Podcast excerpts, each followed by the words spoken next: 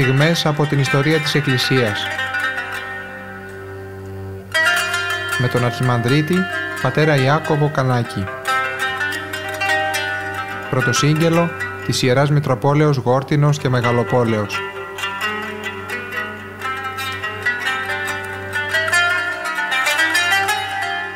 Την εκκλησιαστική ιστορία προσπαθούμε σιγά σιγά, αγαπητοί μου, να ξετυλίξουμε το νήμα της εκκλησιαστικής ιστορίας που είναι μια ιστορία ε, διαφορετική.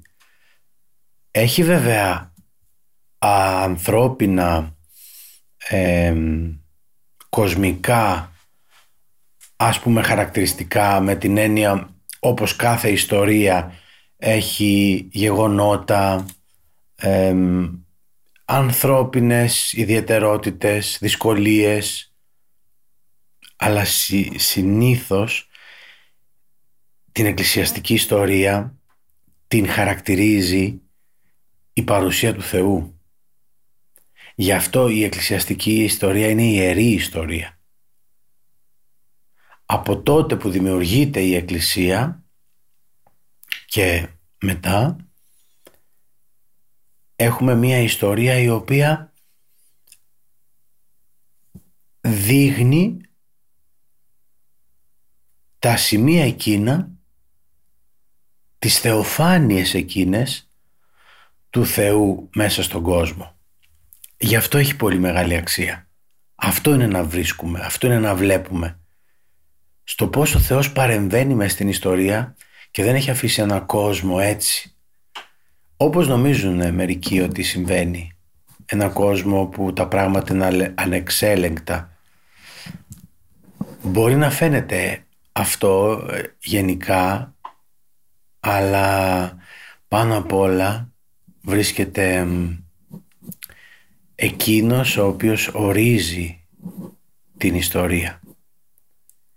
Και τελικά η απλή ιστορία γίνεται εκκλησιαστική και θεϊκή ιστορία αφού είπαμε ότι ο Θεός είναι αυτός που κρύβεται πολλές φορές και πίσω από ε, καταστάσεις και γεγονότα και πρόσωπα.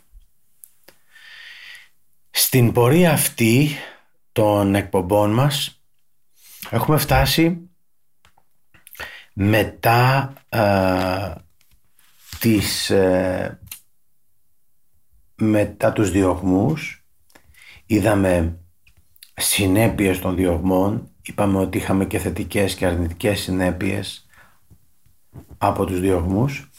Είδαμε την προηγούμενη φορά και, την, και το θέμα των αιρέσεων και των σχισμάτων μέσα στο χώρο της Εκκλησίας. Ήδη οι αιρέσεις κάνουν την εμφάνισή τους και ξέρετε είναι πολύ σημαντικό να δούμε και την αρχή της αίρεσης γιατί οι αιρέσεις διαχρονικά μετά υπάρχουν έχουν την ίδια βάση με αυτοί που ξεκίνησαν ή αλλάζουν ονόματα ή ε, είναι παρόμοια αυτά που πιστεύουν ε, οι νέες αιρέσεις που εμφανίζονται. Βασικά είναι ο μονοφυσιτισμός ή πίστευαν ότι ο Χριστός ήταν μόνο Θεός ή ήταν μόνο άνθρωπος. Γύρω από αυτό το ζήτημα έχουμε πάρα πολλά θέματα και πάρα πολλές αιρέσεις.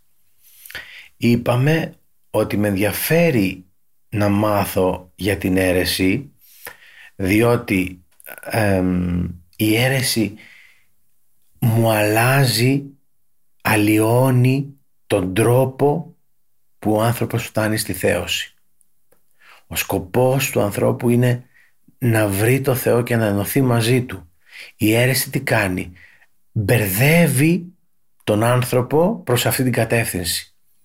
Προσπαθεί να αλλοιώσει, να διαστρεβλώσει αυτό το δρόμο που οδηγεί προς το Θεό. Άρα πρέπει να εντοπίζεται η αίρεση και ο αιρετικός να ελέγχεται και να διαφυλάσσεται έτσι το υπόλοιπο πίμνιο της Εκκλησίας. Να ξεκινήσουμε και να πούμε ότι έχουμε αιρέσεις που ξεκίνησαν και πήραν και το όνομα τους από τον αρχηγό της αίρεσης βέβαια ε,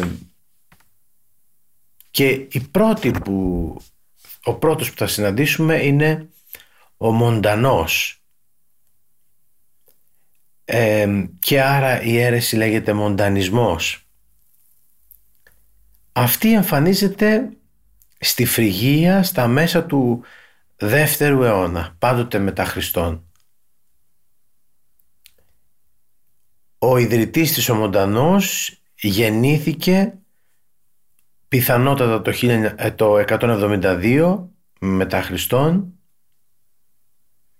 και παρουσιάστηκε ως ένας α, άνθρωπος ο οποίος θα δώσει μια καινούργια πνοή στην εκκλησία, θα την αναμορφώσει εκεί στην περιοχή της Φρυγίας.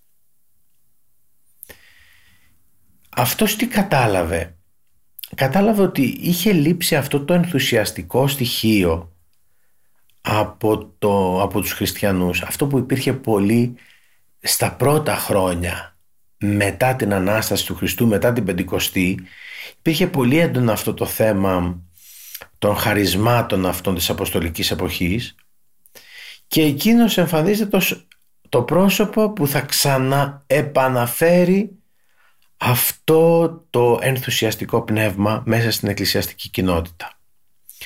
Τι πίστευε για τον εαυτό του, πίστευε ότι έβλεπε οράματα, πίστευε ότι είναι ο άνθρωπος του Θεού στη γη, έκανε προφητείες. Και θεωρούσε ότι ήταν το Άγιο Πνεύμα το οποίο μιλά μέσα από Αυτόν.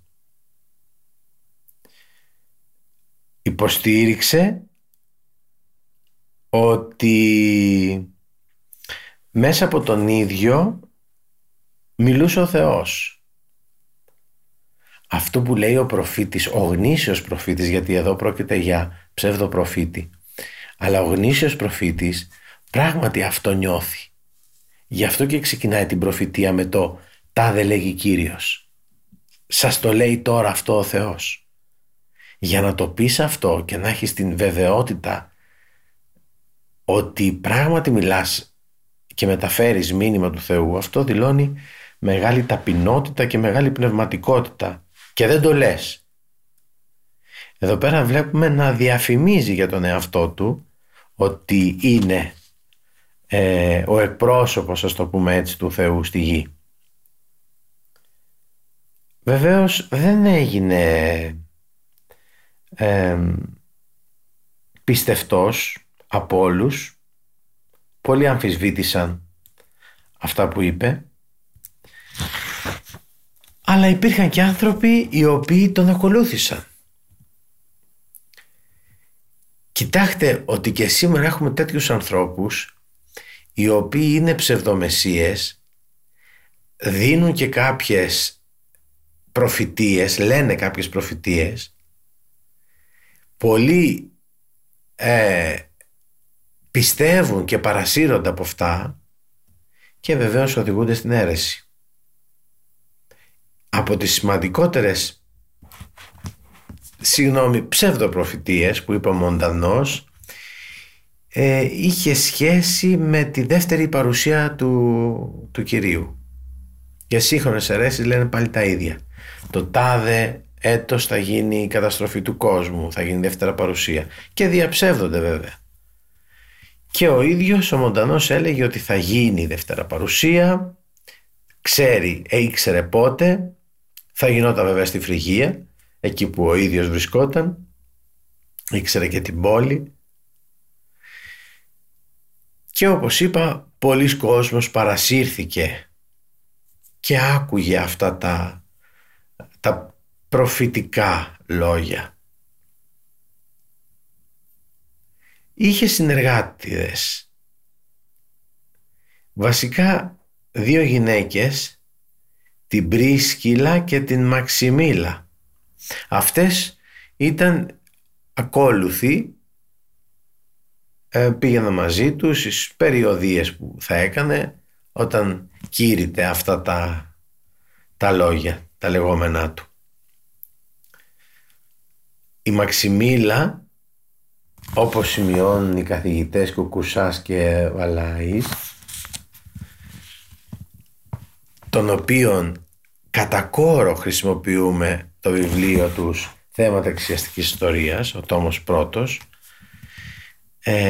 έχουν κάνει ένα σπουδαίο έργο οι καθηγητές αυτοί.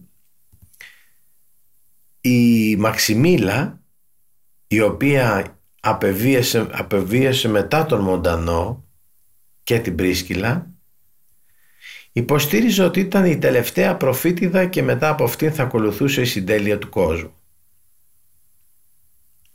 Βλέπετε ότι και ο περίγυρος του αιρετικού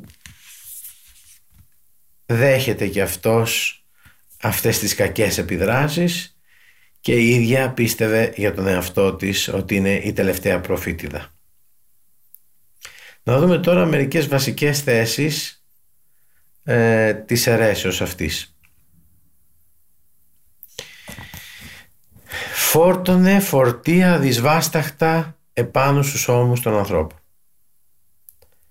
Γιατί; Γιατί είχε αυξήσει τον αριθμό αυτών που λέμε βαρέα αμαρτήματα. Και όχι μόνο τα είχε αυξήσει αλλά απέριπτε και τη συγχώρησή τους. Διαφωνούσε με την Εκκλησία ε, στο, στο ότι η Εκκλησία δέχεται τη μετάνοια των ανθρώπων και συγχωρεί. Και μόνο αυτό το σημείο αν σταθούμε βλέπουμε πόσο λάθος τοποθετημένο, τοποθετημένος ήταν. Η Εκκλησία πολύ καλά έκανε και κάνει που λειτουργεί ως μεγάλη μητέρα και δέχεται πάλι τα παιδιά της τα οποία για κάποιο λόγο ε, παραπάτησαν. Συγχωρεί λοιπόν βάζοντας, θέτοντας μόνο σαν όριο τη μετάνοια βάζοντας μόνο αυτό σαν προϋπόθεση. Θέλω πραγματική μετάνοια, γνήσια μετάνοια λέει η Εκκλησία. Ο Μοντανός στους πιστούς που τον πλησίαζαν είχε υποβάλει σε όσους έκαναν αυτά που ονόμαζε βαριά αμαρτήματα ισόβια μετάνοια. Στα υπόλοιπα σε κάποια άλλα αμαρτήματα δεν συγχωρούσε καθόλου. Δηλαδή είναι νομίζω το κορυφαίο από τα λάθη το να μην δέχεσαι τη μετάνοια του ανθρώπου ποτέ. Είχαμε δει ότι κάποιοι τη δέχονταν στην επιθανάτια κλίνη. Έστω προτού κάποιος αφήσει την τελευταία του πνοή να, να γίνει δεκτή η μετάνοιά του. Μέχρι και τότε και τότε ακόμα δεν, ε, δεν δεχόταν τη μετάνοια. Έλεγε επίσης ότι όλοι έχουν τη γενική ιεροσύνη, όλοι οι οπαδοί του και ότι όλοι ήταν ιερείς. Είχε μία διαβάθμιση και έλεγε ότι οι προφήτες ήταν οι προεστοί εκ των οπαδών και αυτοί ήταν προεστοί διότι ήταν διάδοχοι των χαρισματούχων αυτής της πρώτης εκκλησίας που είχαμε πει. Στη συνέχεια δέχτηκε και μια ειδική ιεροσύνη η οποία βρισκόταν σε αυτούς που λέμε έχουν θέση ευθύνης σε επισκόπους, σε ιερείς, ε, σε διακόνους αυτοί ε, λάμβαναν, είχαν την ειδική ιεροσύνη. Η ιεροσύνη επίσης είχαν και οι γυναίκες. Και να πούμε και κάτι για τη λατρεία τους. Εκτός από τη φρυγία, ε, ο Μοντανός διέδωσε την αίρεση του και στη Βόρεια Αφρική. Και κάνει εντύπωση ότι έπεισε σημαντικούς λόγιους ε, χριστιανούς όπως ο Τερτιλιανός και ήταν υποστηριχτής τους. Υποστηριχτής, ε, υποστήριζε ο Τερτιλιανός τον Μοντανό. Πότε βρίσκουν και, και ο Μοντανισμός αλλά και όλες οι αιρέσεις ε, έδαφος για να αναπτυχθούν; Όταν έχουν χαλαρώσει την ίδια τους την πνευματική ζωή χριστιανοί. Τότε που ε, χρησιμοποιείται πολύ επίοικια σε όλα και χάνεται και το μέτρο. Τότε όταν βλέπεις κάποιον ο οποίος έρχεται και είναι αυστηρός στον τρόπο του, στον, ε, στο λόγο του, στη ζωή του, τότε μπορείς να παρασυρθείς και να πεις «Να, εδώ είναι το σωστό, εδώ είναι η αλήθεια». Εκεί χρειάζεται πολύ μεγάλη προσοχή όμως για να μην γίνει το λάθος. Η Εκκλησία όπως κάνει με όλες ε, τις αιρέσεις καταδικάζει βέβαια τον μοντανισμό. Είναι σαν να έχουμε ένα ανθρώπινο σώμα στο οποίο πάσχει ένα μέλος και προκειμένου να μην πάει αυτή η γάγκρενα να μην απλωθεί ας πούμε από το πόδι σε όλο το σώμα του ανθρώπου και τελικά τον οδηγεί στο θάνατο ο χειρουργός πηγαίνει και διακριτικά κόβει αυτό το κομμάτι. Το σαθρό, το σάπιο κομμάτι προκειμένου να διασωθεί όλο το άλλο το υπόλοιπο σώμα έχουμε πει ότι είναι σώμα η Εκκλησία. Οπότε αποφαίνεται η Εκκλησία και καταδικάζει τον μοντανισμό. Ε, αυτή την ε, τάση που δημιουργήθηκε μετά το κενό ε, που φαινόταν να υπάρχει από την έλλειψη του, του πρώτου ενθουσιασμού των τάσεων αυτών στην πρώτη εκκλησία και έτσι σταματά βέβαια ξεκαθαρίζεται το τοπίο για το τι ακριβώς πιστεύουμε για το μοντανισμό αλλά δεν είναι και εύκολο να σταματήσει μια αίρεση. Και μετά από αρκετά χρόνια υποβόσκει αυτή η αίρεση. Υπάρχει κατά την γνώμη των καθηγητών που ανέφερα κάνουν μία πολύ λεπτή παρατήρηση και λένε σε τελική ανάλυση θα χαρακτηρίζαμε τις απόψεις του Μοντανού περισσότερο ως σχηματικές, σχισματικές παρά αιρετικές διότι δεν απέκρουε το δόγμα της Εκκλησίας. Αυτή είναι μια μεγάλη διάκριση. Ο αιρετικός και ο σχισματικός. Η σχισματική ε, όπως είναι για παράδειγμα η, στην Ελλάδα οι παλαιομερολογίτες ε, δεν έχουν μαζί μας δογματικές διαφορές. Τα ίδια πράγματα πιστεύουν. Απλώς για τους λόγους που θεωρούν φεύγουν, ε, βγαίνουν εκτός εκκλησίας. Αυτό, αυτά με πολύ σύντομο τρόπο με συνοπτικά είναι όσα πίστευε ο Μοντανός και τα σχετικά με την αίρεσή του. Είπαμε ότι αυτή η αίρεση καταδικάστηκε επίσημα από την Εκκλησία. Θα πάμε να δούμε τώρα ε, και άλλους ε, και άλλες τέτοιες ε, ερετικές ομάδες ε, όσες προλάβουμε σήμερα να κάνουμε συνήθως ξεκινούν από ένα πρόσωπο. Υπάρχουν όμως και, ε, και άλλες που ήταν μια ομάδα που πρώτο ξεκινάει. Αυτές που λέμε χιλιαστικές δοξασίες αυτές που έρχονται από την αποκαλυπτική, Ιουδαϊκή αποκαλυπτική γραμματεία αν έχετε ακούσει Δέλτα Έσδρας, Ενόχ κτλ.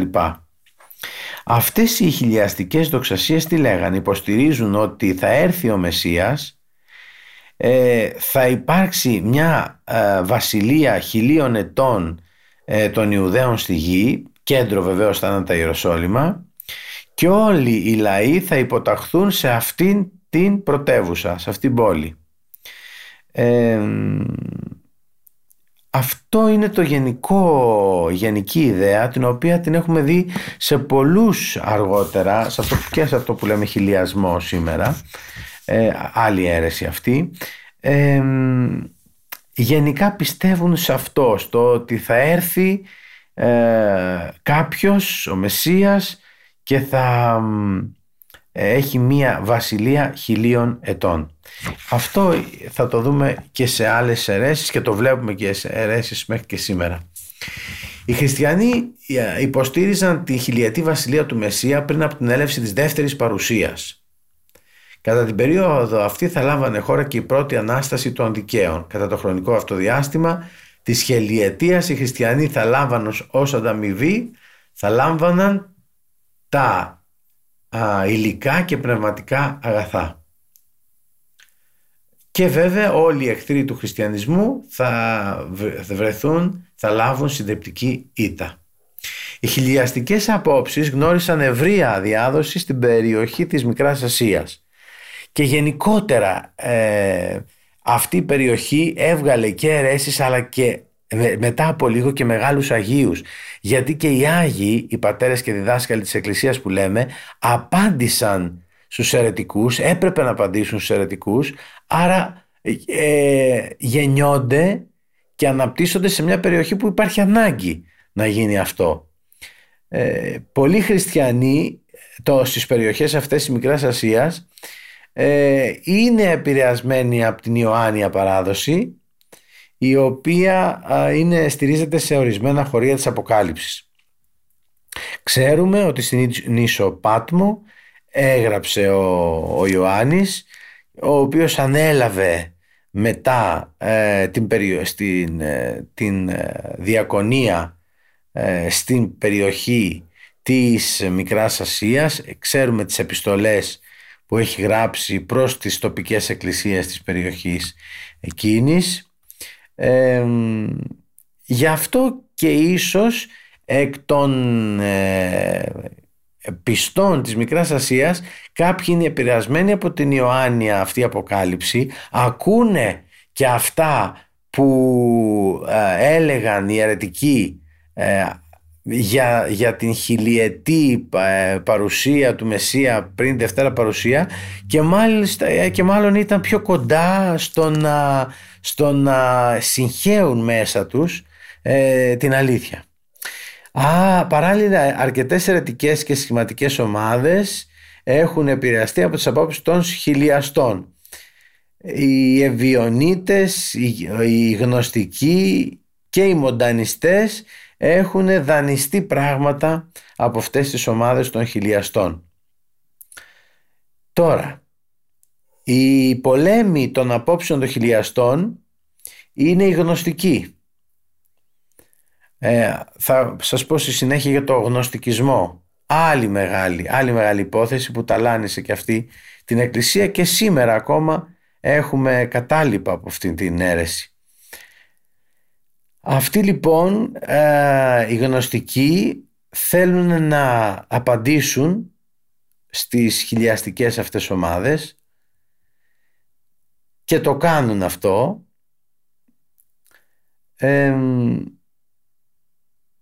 Και έτσι οι χιλιαστικές αυτές δοξασίες αρχίζουν τώρα στα μέσα του τρίτου αιώνα που βρισκόμαστε να φθήνουν.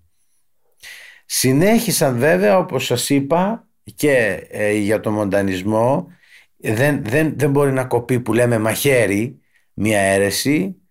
Διαιωνίζεται αυτό για κάποιο καιρό αλλά ε, συνεχίζει συνεχίζουν να υπάρχουν για κάποιο καιρό και οι χιλιαστικές αυτές ε, αιρέσεις αλλά με μια φθήνουσα πορεία. Δεν είναι τυχαίο το γεγονός ότι στις απόψεις για τη χιλιατή βασιλεία βασίζεται στις ημέρες, στις ημέρες η, η ιδεολογία των χιλιαστών. Αυτό που λέμε οι μάρτυρες ή καλύτερα ψευδομάρτυρες του Ιωχωβά έχουν βασική διδασκαλία πάνω στα θέματα στα οποία αναφέρθηκα. Και θα προχωρήσουμε λίγο ακόμα. Θα πάμε σε αυτό που σας είπα, στον γνωστικισμό. Να δείτε ότι και αυτό ήταν ένα πολύ μεγάλο θέμα μέσα στην Εκκλησία και δυσκόλεψε τη ζωή για αρκετούς αιώνες της Εκκλησίας. Ε, μέσα στην ε, Ρωμαϊκή Αυτοκρατορία που βρισκόμαστε ακόμα είναι γνωστά και τα της ελληνικής φιλοσοφίας. Η στοική, η νεοπλατωνική ε, ακούγεται ε, η διδασκαλία τους γι' αυτό και έχουμε και ανάπτυξη κάποιων μυστικών ε, μυστηριακών τελετών κάποιες μυσταγωγίες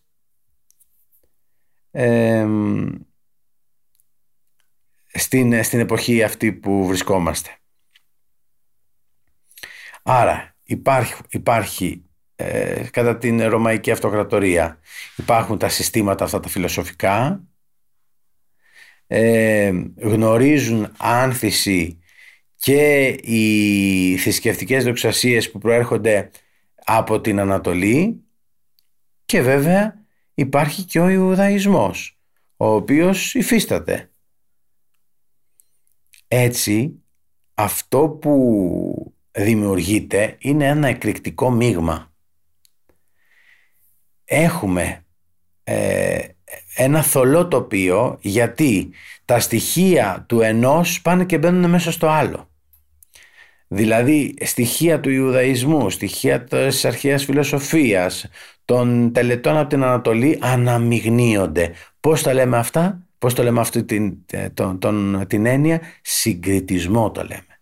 Είναι ένας θρησκευτικός συγκριτισμός ο οποίος ταλανίζει και την Παλαιά Διαθήκη ακόμα αλλά όπως βλέπουμε όχι μόνο εκείνη αλλά και αργότερα στα χρόνια της Καινής ε, Διαθήκης και στα χρόνια της Εκκλησίας ε, έχουμε τα ίδια θέματα. Τώρα, για να αντιμετωπιστούν αυτά τα συγκριτιστικά ρεύματα, ε, οι χριστιανοί τι κάνουν; Σ' όσους βαπτίζουν, ε, τους λένε για τη διδασκαλία και τους λένε ότι πρέπει να είστε σταθεροί. Δεν μπορούμε να προσθέτουμε ούτε να αφαιρέσουμε κάτι από ό,τι είναι ήδη αποκεκαλυμμένο από τον Χριστό. Όταν το κάνουμε αυτό αλλοιώνουμε, κινδυνεύουμε να αλλοιώσουμε το, το μήνυμα που μας έδωσε ο Χριστός.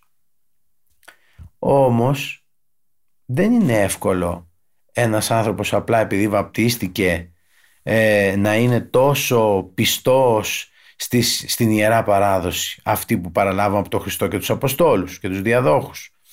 Έτσι λοιπόν είναι πάρα πολλοί οι οποίοι ναι μεν βαπτίστηκαν αλλά το, το παρελθόν τους τους ζητάει μερτικό. Τι ήτουσαν, ή οι δωρολάτρες ήταν ή οι Ιουδαίοι ήταν. Δηλαδή είχαν τον, πίστευαν τις αρχές του Ιουδαϊσμού. Έτσι είναι λογικό να, να αφομοιώνουν ε, τα σχετικά με την καινούργια πίστη αλλά και το παρελθόν τους να μην τους αφήνει να κάνουν ένα βήμα πιο, πιο μεγάλο. Έτσι, μέσα στην ίδια εκκλησία, μέσα στην ίδια εκκλησιαστική κοινότητα, έχουμε τάσεις. Δεν υπάρχει μία γραμμή. Βλέπετε πόσο σχέση έχει αυτό με το σήμερα. Μέσα στην εκκλησία να έχουμε τάσεις. Και βέβαια δεν είναι άσχημο να υπάρχουν γνώμες διαφορετικές. Αλλά δεν μπορεί αυτό να φτάνει στο σημείο του σχίσματος ή της αλλαγής ε, της, του δρόμου που παρέδωσαν οι προηγούμενοι, δηλαδή αίρεση. Υπάρχουν λοιπόν διαφορετικές τάσεις μέσα στην ίδια εκκλησία. Τα ερωτήματα πάντοτε είναι διαχρονικά, όπως και σήμερα είναι ίδια. Ε, γιατί το κακό στον κόσμο, πώς δημιουργήθηκε το κακό, ε, ποια είναι η σχέση μας με το Θεό; Έτσι λοιπόν υπάρχει μία κατανόηση και ένα θολό τοπίο στη σχέση των ανθρώπων με τον Θεό τους. Και εκεί ε, γίνεται και αυτός ο θρησκευτικός συγκριτισμός, δηλαδή προκειμένου να ερμηνεύσει αυτά τα πανανθρώπινα υπαρξιακά ερωτήματα ο άνθρωπος, δέχεται τον επηρεασμό από όλα αυτά τα ρεύματα να τα πούμε και έτσι έχουμε αυτή την μίξη η οποία είναι πολλές φορές πολύ επικίνδυνη διότι είχαμε πει και έναν ορισμό ότι η αίρεση είναι η αλήθεια τραβηγμένη στα άκρα.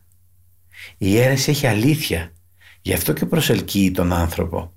Διαφορετικά, αν δεν είχε αλήθεια, οι άνθρωποι θα, θα ήταν φανερό το ψέμα, η διαστρέβλωση και δεν θα πλησίαζαν. Το ότι έχει αλήθεια, το ότι ας πούμε κάποιος μπορεί ας πούμε να εκμεταλλεύεται ανθρώπους ακόμα και με τη μαγεία και μέσα στο χώρο που πηγαίνει και κάνει ε, αυτές τις τελετές έχει και μια εικόνα ας πούμε του Χριστού αυτό ε, μπερδεύει, μπερδεύει τον άνθρωπο ε, και αναγκάζεται επειδή είναι πολύ απελπισμένος να, κάνει, να πηγαίνει σε ανθρώπους τέτοιους και να εμπιστεύεται τα μυστικά του και όλη του τη ζωή Είδατε, έχουν σχέση όλα αυτά. Δηλαδή ό,τι γίνεται και σήμερα έχει να, γινόταν και παλαιότερα, πολύ παλαιότερα. Γι' αυτό χρειάζεται να τα ξέρουμε. Γι' αυτό κάνουμε το και εσείς κάνετε τον κόπο και εμείς προσπαθούμε να τα μεταδώσουμε. Διότι αν δεις την πορεία δεν θα έχεις μια αγωνία για την Εκκλησία. Τι θα γίνει η Εκκλησία, η Εκκλησία τίποτα δεν θα γίνει. Η Εκκλησία πάντοτε θα θριαμβεύει και θα υπάρχει. Και όταν, και όταν διώκεται θα θριαμβεύει πιο πολύ. Ο γνωστικισμός λοιπόν είναι ένα, ένα μεγάλο ρεύμα το οποίο έφερε μεγάλες αλλαγές. Αυτό το φιλοσοφικό θρησκευτικό σύστημα το οποίο λαμβάνει χώρα, γεννιέται στο δεύτερο μισό του δεύτερου αιώνα. Και δεν ε, υπάρχει μόνο σε μία περιοχή ε, του κόσμου αλλά ταυτόχρονα υπάρχει και σε διαφορετικά μέρη του κόσμου. Να πούμε όμως την πεμπτουσία του γνωστικισμού. Ο γνωστικισμός προβάλλει τη γνώση ως λυτρωτική διαδικασία και με τον τρόπο αυτό διαφοροποιείται από το χριστιανικό μήνυμα. Δηλαδή η γνώση είναι αυτή που προηγείται. Όχι η κάθαρση της καρδιάς. Όχι η ταπεινότητα. Αλλά η γνώση. Έτσι ο γνωστικισμός επειδή έχει και μία, ε, ένα δέλεαρ, έχει μια ειδονή η γνώση, ε, τη ζητούν πολλοί άνθρωποι. Και είναι πάρα πολλοί αυτοί οι οποίοι έχουν δεχθεί τους αρχαίους φιλοσόφους ως θεούς γιατί ουσιαστικά ακολουθούν τη διδασκαλία τους και βέβαια δεν πιστεύουν στο Θεό. Έχει ένα δέλεαρ αυτό. Το ότι πιστεύεις με ένα φιλοσοφικό τρόπο. Ξέρετε, οι αρχαίοι φιλόσοφοι είπαν πάρα πολύ σημαντικά πράγματα. Γι' αυτό και εμείς καθόλου τυχαία δεν τους, ε, δεν τους έχουμε αφήσει εκτός. Μιλήσανε, λέμε, στη θεολογία για το σπερματικό λόγο. Δηλαδή αυτοί ήταν οι προ-Χριστού χριστιανοί. Γι' αυτό και όταν πάμε στο Άγιο Όρος τους βλέπουμε στους, ε, στους προνάους ε, υπάρχουν οι μορφές του Πλάτωνα, του Αριστοτέλη και άλλες μορφές. Ε, σαν να θέλει να πει η Εκκλησία αυτή μας ετοίμαζαν το δρόμο για να έρθει να πέσει μετά ο σπόρος. Και κάποια κείμενα από αυτούς τους αρχαίους φιλοσόφους ε, πραγματικά θυμίζουν πολύ χριστιανισμό. Θυμίζουν πολύ το χριστιανισμό. Άρα όχι άδικα ε, χαρακτηρίζονται με αυτόν τον τρόπο. Προ Χριστού χριστιανοί. Άρα η πεμπτουσία αυτής της, ε, η ουσία αυτή, αυτής της, ε, ε, της τάσης, του ρεύματος, του γνωστικισμού είναι αυτό. Ότι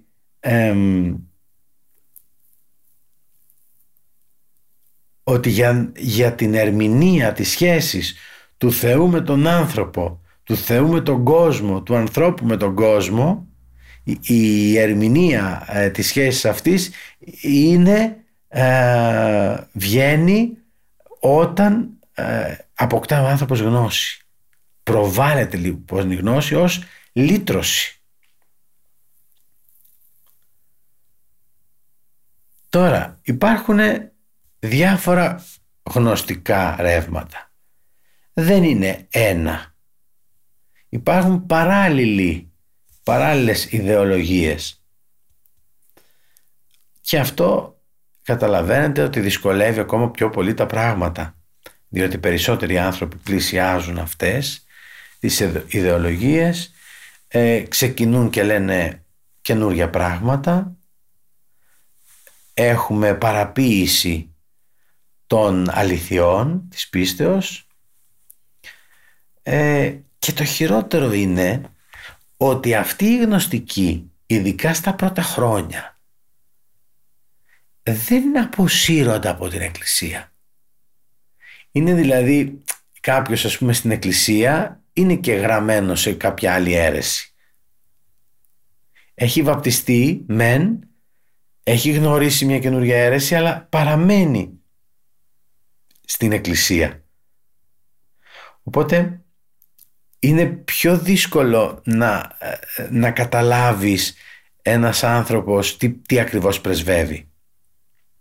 Πάντως οι, οι γνωστικοί δημιουργούν και αυτοί τις δικές τους ομάδες. Και έχουμε αυτές που λέμε γνωστικές κοινότητες. Ζουν και αυτοί έναν ε, κοινοβιακό ε, σε ένα κοινόβιο, ένα βίο κοινό ε, και, και οργανώνονται πιο πολύ. Να δούμε μερικά στοιχεία ε, για το πώς ζούσαν αυτοί οι γνωστικοί. Τελούσαν λατρευτικές πράξεις. Είχαν δηλαδή λατρεία. Είχαν τραγούδια, χρησιμοποιούσαν τη μουσική,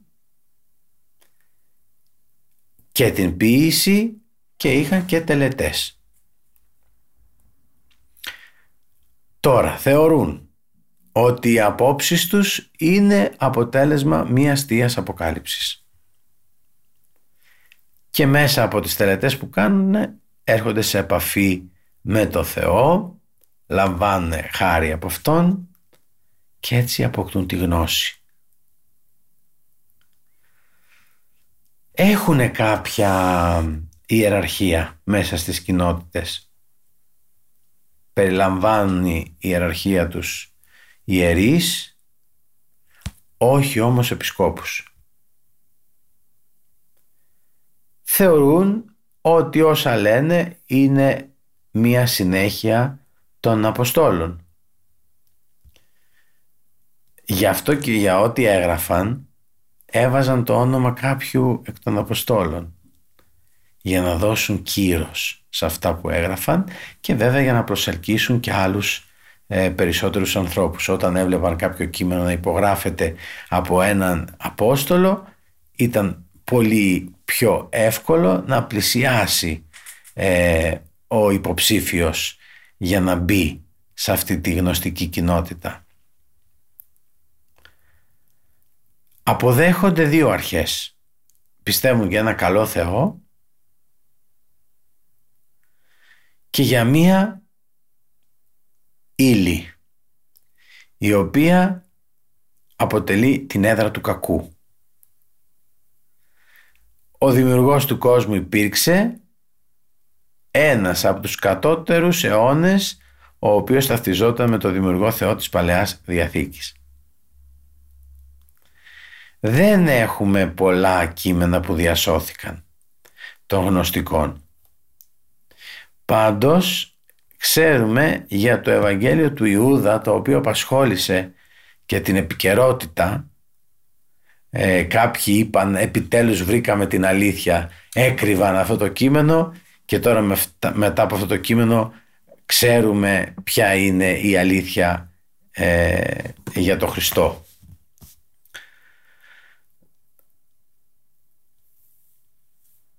Όμως η έρευνα έδειξε ότι αυτό που πίστευαν ως γνωστικό κείμενο για το Ευαγγέλιο του Ιούδα αποδείχτηκε ότι είναι μεταγενέστερο κείμενο. Να πούμε ότι ο γνωστικισμός έγινε ένας μια ιδεολογία που την αγάπησαν οι άνθρωποι.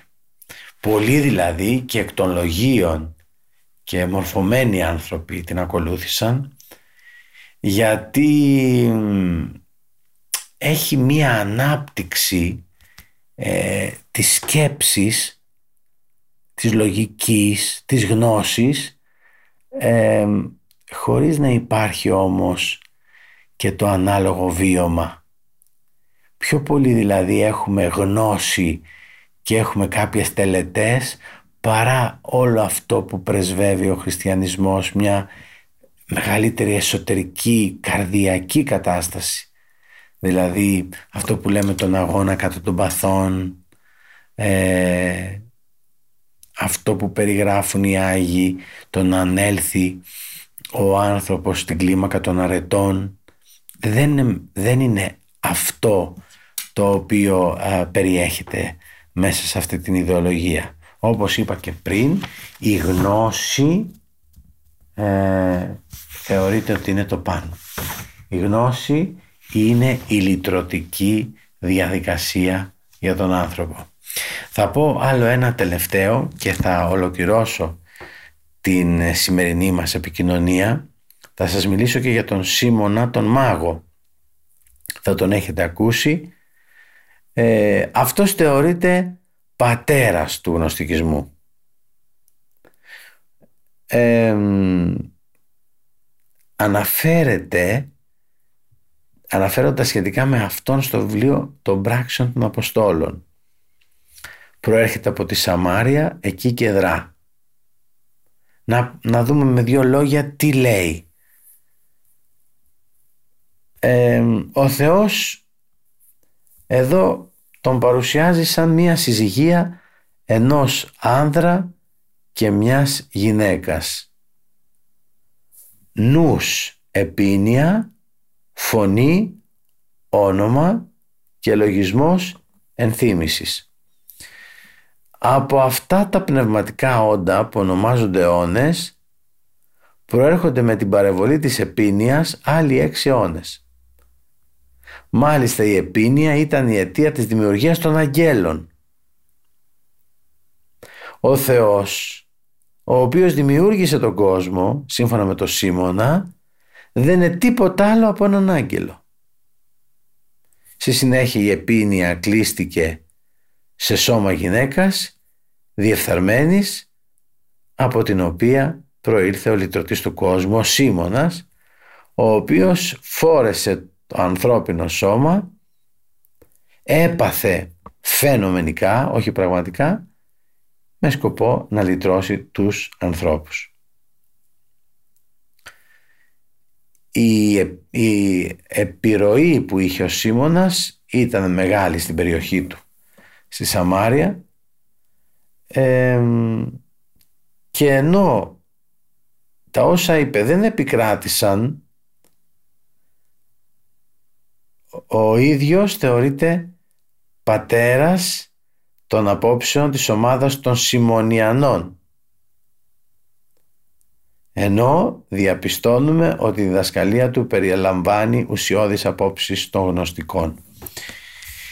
Θα δούμε ότι είναι παράλληλοι, παράλληλες οι θέσεις των αιρετικών. Ε, δανείζονται, κατά το δοκούν και μετά το υποστηρίζουν, μπαίνει μπροστά ο επικεφαλής και μετά ο κόσμος ακολουθεί. Και συνήθως ο κόσμος ακολουθεί όταν δεν έχει γνώση.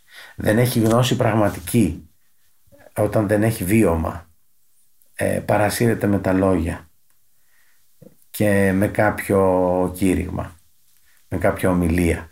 Αν όμως ο άνθρωπος έχει πνευματικές βάσεις καταλαβαίνει και όταν ακούει τον ερωτικό ότι κάπου σφάλει, ότι κάτι δεν λέει καλά.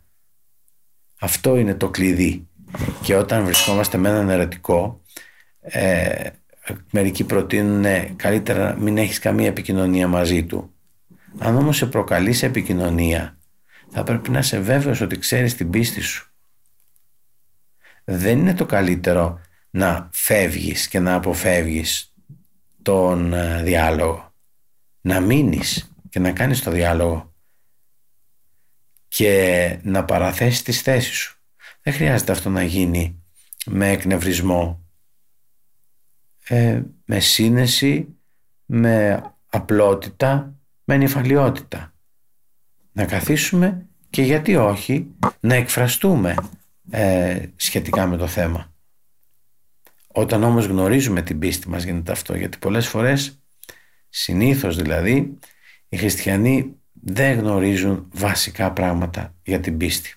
Θα επανέλθουμε όμως και την επόμενη φορά θα προχωρήσουμε να δούμε ποιες άλλες αιρέσεις ε, συνάντησαν αυτό το πλοίο που λέγεται Εκκλησία και πώς η Εκκλησία όπως το κάνει πάντα θεόπνευστα κινήθηκε, απάντησε και μέχρι και σήμερα και μέχρι τους ατελεύτους αιώνες θα βρίσκεται και θα υπάρχει και θα διαφυλάσει τα παιδιά της, τους πιστούς ανθρώπους που θέλουν να είναι εντός της.